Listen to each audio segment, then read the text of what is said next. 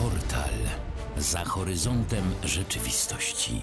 To, co możliwe, jest rzeczą względną. Na audycję zaprasza cech fantastyki Skierkon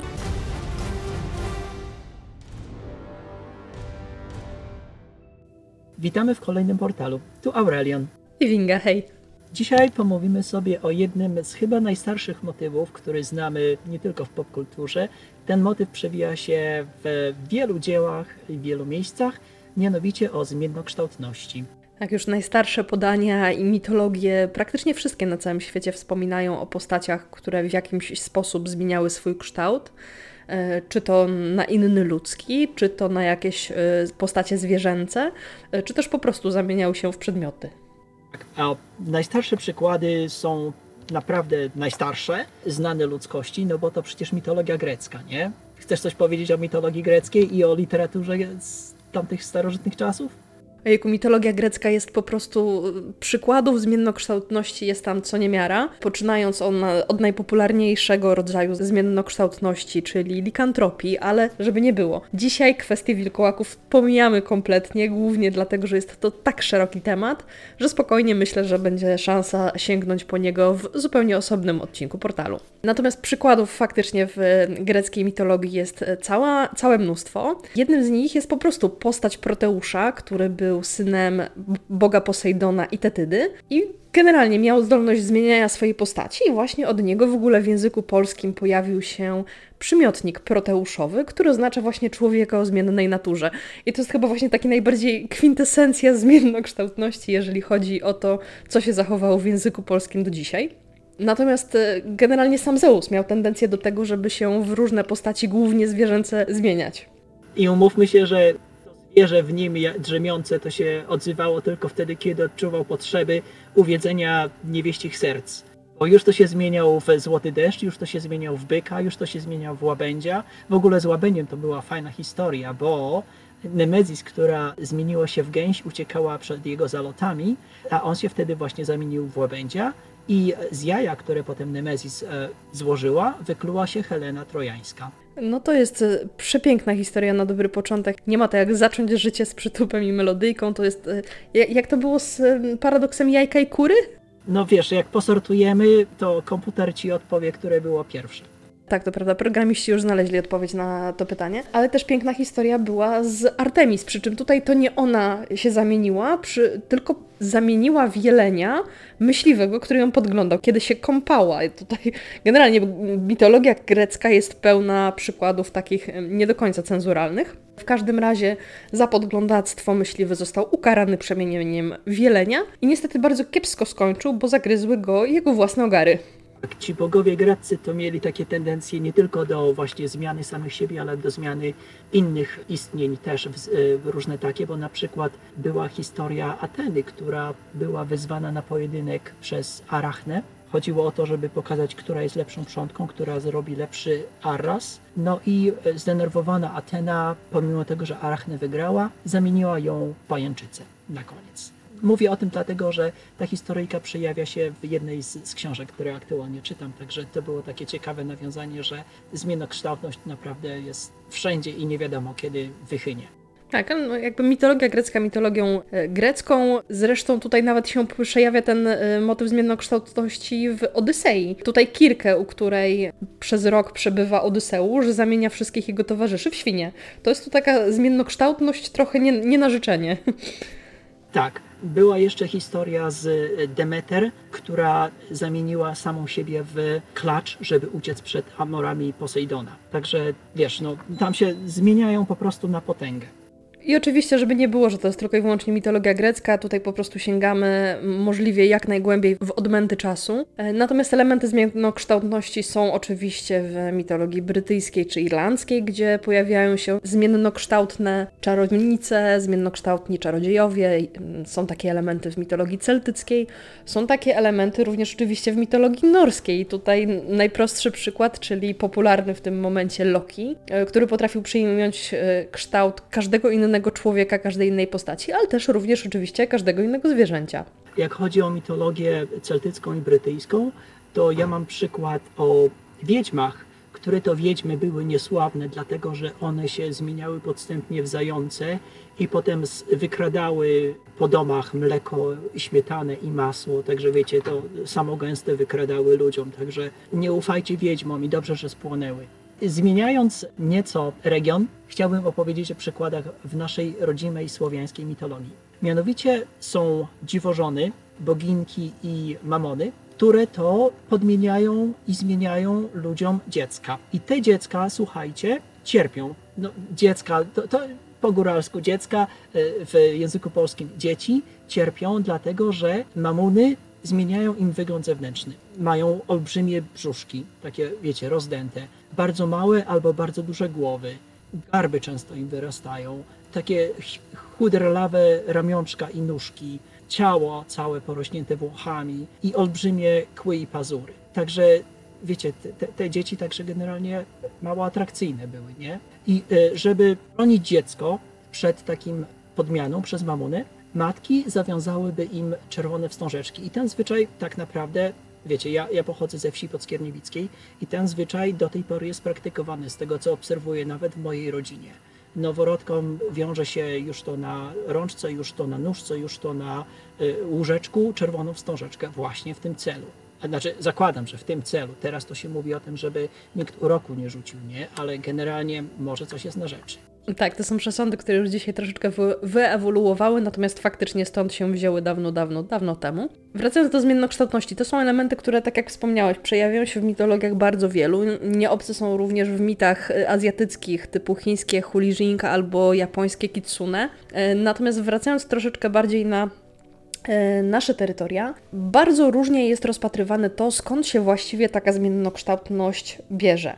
Bo z jednej strony są to e, sytuacje, kiedy ktoś po prostu ma jakieś nadludzkie zdolności, jest to jego, jakaś jego wewnętrzna umiejętność, że takową zmiennokształtnością się cechuje. Drugą możliwością jest to, że został obdarzony faktycznie jakimś boskim darem i tutaj ewidentnie kłania się mitologia grecka, w ogóle mitologię. Albo przekleństwem, Albo przekleństwem, jak najbardziej. I tutaj pod kątem przekleństwa to niekoniecznie musi być przekleństwo boskie, to może być również e, jakiś rodzaj demonicznych czarów, demonicznych klątw. To może być również e, działanie po prostu zwykłej magii. E- Ewentualnie mogli to wysać z mlekiem matki, czyli po prostu odziedziczyć po rodzicu jednym czy drugim albo obojgu, jak to się czasem zdarza. Natomiast jak mówimy o boskiej interwencji, chciałem podkreślić, że przykłady zmiennokształtności są, obecne nawet w, w naszej rzymskiej Biblii, ponieważ nie wiem, czy kojarzycie taki motyw, jak była zagłada Sodomy i Gomory. Uciekając z tychże miast, Lot z rodziną zostali przestrzeżeni, żeby się, brońcie Panie Boże, nie oglądać. No i żona Lota, prawda, jako to e, ciekawska kobieta, odwróciła się i zamieniła się w słup soli. Znaczy, się nie zamieniła, prawda, to choć było implikowane, że, że, że to e, Bóg ją zamienił w słup soli. Inny przykład z tejże Biblii jest taki, kiedy to Izraelici wędrowali z Egiptu do, z powrotem do swojej ziemi obiecanej i towarzyszył im w dzień obłok, a w nocy towarzyszył im obłok światła, albo słup światła, albo wiecie, jak to tam zależy od tłumaczenia. Także zmiennokształtność wypisz wymaluj, jak dla mnie przynajmniej. Tak, jest to zmiennokształtność w troszeczkę innym charakterze niż ten, do którego jesteśmy przyzwyczajeni, bo kiedy mówimy o zmiennokształtności, pierwsze co nam przychodzi do głowy to faktycznie wilkołaki, ale tak jak wspomniałam wcześniej, nie poruszamy dzisiaj tego tematu. Drugie, co mi przyszło do głowy, to były wampiry, które mają nierzadko umiejętność zamieniania się w nietoperze, ale od wampirów też dzisiaj wara. Wrócimy do tematu kiedyś. No i trzeci element, który mi przyszedł do głowy, to są typowo przemiany takie w różnego rodzaju inne zwierzęta, ale to nie wszystko. Tak, no jeszcze wydaje mi się, że wyszliśmy tak naprawdę od tego, od tych zdolności magicznych, nie? Czyli kłania się e, cała transfiguracja i animagowie z Harry'ego Pottera, no bo tam e, albo się zmienia czarodziej czy tam czarownica w zwierzę, albo, prawda, czarodzieje zmieniają jeden obiekt w inny, więc tam jak najbardziej jest też e, zmiana kształtu, tylko że właśnie to jest jakby zewnętrzne w stosunku do danego obiektu takiej zmiany. Zgadza się. Są zmiany oczywiście w inne obiekty człowiecze, humanoidalne. To są zdolności, które posiada wiele postaci z popkultury, swojego rodzaju mimików, doppelgangerów, chociażby w mitologii y, germańskiej, którzy się pojawiali i którzy potrafili udawać inne postaci. Zresztą właśnie w popkulturze bardzo często pojawiają się po prostu klony, tak?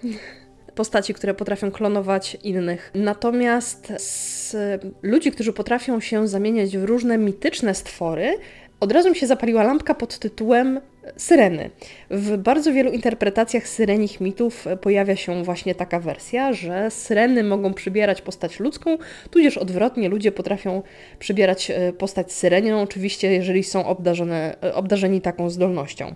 Jak mówimy o przykładach w naszej, prawda, już takiej notowanej popkulturze, to chciałem zapodać przykład baśni Grima i Kota w butach, który w pojedynku wyzwał ogra na moście, żeby ten się zmienił w coś małego, bo to w coś dużego to nie sztuka się zmienić. I wtedy ogr zmienił się w myszkę, którą kot w butach oczywiście zeżarł. Tak, to jest właśnie jeden z przykładów e, teriantropii, czyli po prostu, tak jak wspomniałam, przemieniania, e, zdolności przemieniania się człowieka w e, postaci zwierzęce. Takim przykładem jest również wyjęta postać ze starodawnych baśni, czyli bestia z pięknej bestii. Książę, który został przemieniony w zwierzopodobną bestię i w ten sposób, że tak powiem, hasał sobie po swoim pięknym zamku. Taką zdolność posiadał również, e, żeby sięgnąć do klasyków, ale tutaj już literatury fantastycznej, e, u Tolkiena Beorn, który potrafił zamieniać się w potężnego czarnego niedźwiedzia. Jak mówimy o Tolkienie, jego kolega z klubu pisarskiego, Clive Staples Lewis, w Kronikach z Narni miał bohatera e, Eustachego. I ten Eustachy przecież zamienia się w którymś momencie w smoka. A Rabadasz, bodaj w tej samej księdze, zamienia się z kolei w osła. I także wiecie, ta e, przemiana Eustachego nie jest taka permanentna, nie jest na zawsze e, i tylko tą przemianą pokazuje swoje wewnętrzne ja, swo, takie swoje prawdziwe wewnętrzne ja, czyli swój egoizm po prostu. No bo smoki, prawda, to jak ostatnio mówiliśmy, lubią skarby i różne takie, nie? Także dlatego w smoka. A jak chodzi o Rabadasza, to e, jego przemiana mogła się odwrócić, została odwrócona, pod warunkiem, że dokonałoby się to w miejscu publicznym.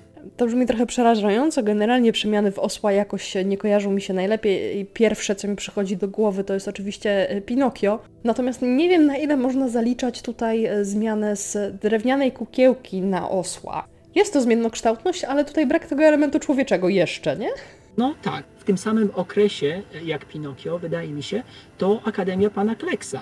Jak chodzi o pa Akademię Pana Kleksa i Kruka Mateusza i historykę guzikową, no to to jest olbrzymi spoiler, także ja bym nie chciał tutaj za bardzo wdawać się w szczegóły, natomiast polecam, no bo to jest dobry przykład z naszego rodzimego podwórka i to chyba jeden z niewielu tak naprawdę w literaturze polskiej takiej um, doskonałej zmiennokształtności maczał palce doktor Pajciwo, no bo doktor Pajciwo jako chiński uczony starożytny wszędzie macza palce. Przyznam Ci się szczerze, że w momencie, kiedy zaczęliśmy rozmawiać o tym, że o, może byłoby dobrze poruszyć temat zmiennokształtności, na początku miałam troszeczkę blokady. Myślałam głównie o wilkołakach, myślałam głównie o wampirach. Gdzieś mi w którymś momencie e, przyszli do głowy zmiennokształtni z Urban Fantasy Ilony Andrews, czyli cała seria o Kate Daniels. I chyba to był moment, kiedy tak w głowie otworzył mi się taki wielki worek i e, przykłady zaczęły mi się po prostu wysypywać i z natłoku aż mnie głowa rozbolała. Natomiast faktycznie w Kate Daniels ta różnorodność zmiennokształtnych jest ogromna, bo poza tym, że główną bohaterką jest Kate Daniels, która się absolutnie tutaj do tego nie zalicza, tak e, pozostałych 60% bohaterów całej książki stanowią właśnie zmiennokształtni członkowie klanu, największego, drugiego największego e, klanu w Ameryce Północnej. Gromady, która jest podzielona właśnie na mniejsze klany wewnątrz siebie.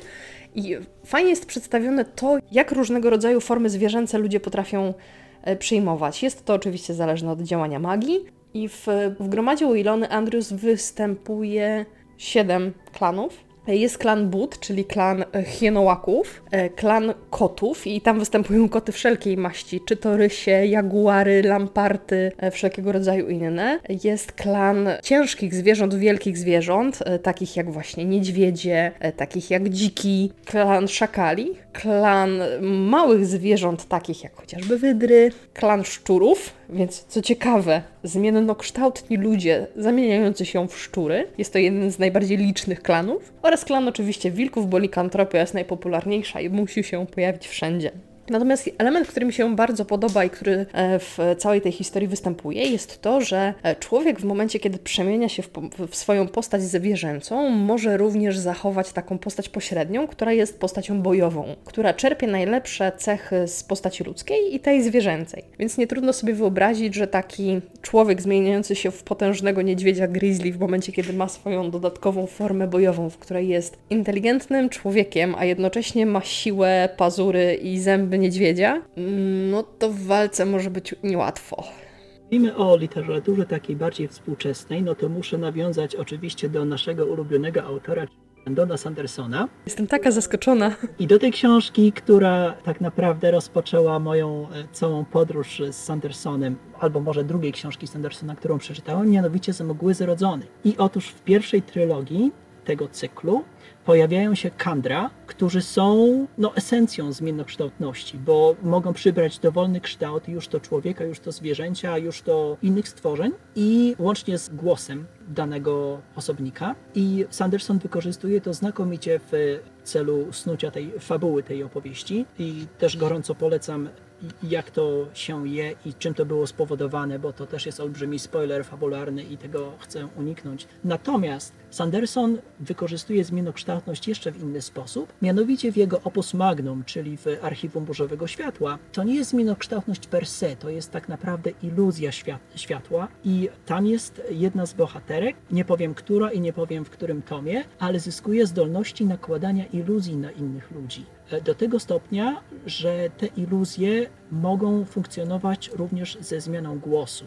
Co więcej, potrafi takie, wiecie, wytwory świetlne, takie dym ilustra, tworzyć z niczego, czyli nie ktoś inny nakładałby taką iluzję jaką maskę, tylko to by były samoistne twory, które by się poruszały, prawda, pomagając jej w opałach kilka razy, ponieważ wtedy, prawda, obserwatorzy pokątni widzą, że nie jest sama, więc nie mogą jej porwać, nie mogą jej zrobić krzywdy i różne takie. Także to jest narzędzie. Muszę powiedzieć, że strasznie mi się podobało tego typu wykorzystanie zmiennokształtności, no bo to daje olbrzymie możliwości, jak chodzi o rozwój bohatera i o, wiecie, rozwój linii fabularnej. Tak, ale poruszyłeś tutaj dość istotną kwestię, bo jakby odkładając na bok e, w tym momencie całą kwestię teriantropii, e, przejdźmy może do takiej zmiennokształtności czysto ludzkiej, czyli udawanie innych postaci, zmienianie siebie w inne postaci ludzkie po to, żeby ukryć po prostu swoją tożsamość. Wspomnieliśmy już e, o tym w przypadku Lokiego z mitologii nordyckiej, że on posiadał taką umiejętność, ale jest to umiejętność, która oczywiście w w popkulturze również była stosowana wielokrotnie i żeby,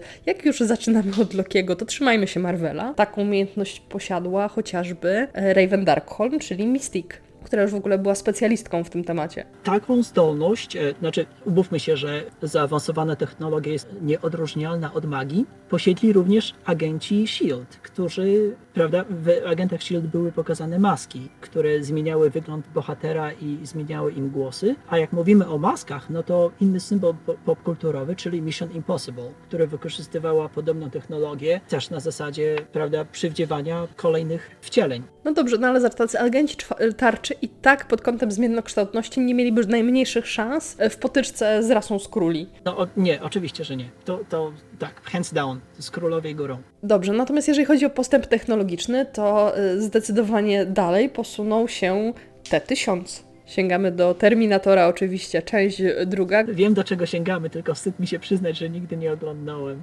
żadnego Terminatora. Och nie. Odbierzcie mi moje nerdowskie ID. To, to się da zrobić. to będzie kosztowało wycieczkę do Stanów, ale to się da zrobić. No tak, w każdym razie e, T-1000 oczywiście potrafi dzięki zaawansowanym technologiom przyjmować różne kształty, natomiast bardziej e, duchowo i trochę ponadnaturalnie podobną zdolność posiada to, kingowe to. Najczęściej faktycznie jest to postać e, przerażającego e, klauna Pennywise'a, ale e, jednocześnie jest to postać, która potrafi przyjmować bardzo wiele różnych kształtów. Jak mówimy o technologii i mówimy o ostatnich nowinkach te technologicznych, no to nie mogę uciec oczywiście od Transformersów i od tego, jak technologia tam zmienia nie tylko prawda, samochody w, w różne takie, no ale w efekcie zmienia również y, oblicze Ziemi, tej Ziemi. Czy jest to nadal zmiennokształtność, jeżeli mówimy o zmienianiu oblicza Ziemi? E, Ja nie czuję się ekspertem, żeby tutaj e, podejmować dyskusję. E, Tak, to sami też zacznijmy zmieniać oblicze tej ziemi. Pamiętajcie, segregujcie śmieci i w ogóle, nie? W każdym razie, e, wracając do takiej klasycznej zmiennokształtności po prostu, z jednej strony faktycznie mamy wszystkie te postaci, które obdarzone tą umiejętnością korzystają z niej lepiej bądź gorzej dla dobra lub dla zła.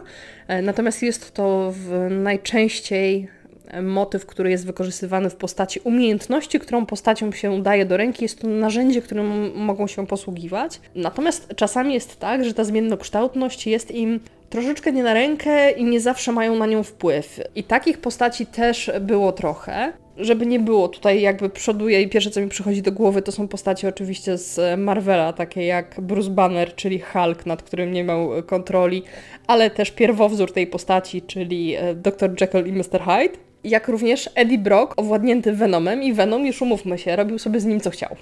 sobie robił. No, dla mnie klas klasycznym przykładem takiej niekorzystnej zmiany i prawda, e, wynikającej z różnych takich zewnętrznych źródeł, no to jest to, o czym już mówiliśmy, czyli e, bestia w Pięknej Bestii. To wydaje mi się, że, jest uosobieniem takiej niechcianej zmiany i, i prawda, pod groźbą śmierci niemalże ktoś cię musi pokochać, bo inaczej. Zgadza się. To jest kwestia. Zobacz, niby y, bestia miał za zadanie przyzwyczaić się troszeczkę do tej swojej bestialskości i jakby przeciwstawić się temu, co ona reprezentowała, czysto charakterologicznie, ale czasami mamy do czynienia z sytuacją, kiedy musimy zaakceptować to, na co zostaliśmy zmienieni. I tutaj jest dla mnie chodzący przykład księżniczka Fiona. Sięgamy do y, animacji y, DreamWorks i klasyczna, piękna ogrzyca, która nie do końca początkowo akceptowała fakt, że jest ogrzycą. No, w bajkach jest dużo rzeczy możliwe i ja się cieszę, że no, chyba nie jestem w takiej bajce, bo pewnie grałbym rolę tego osła.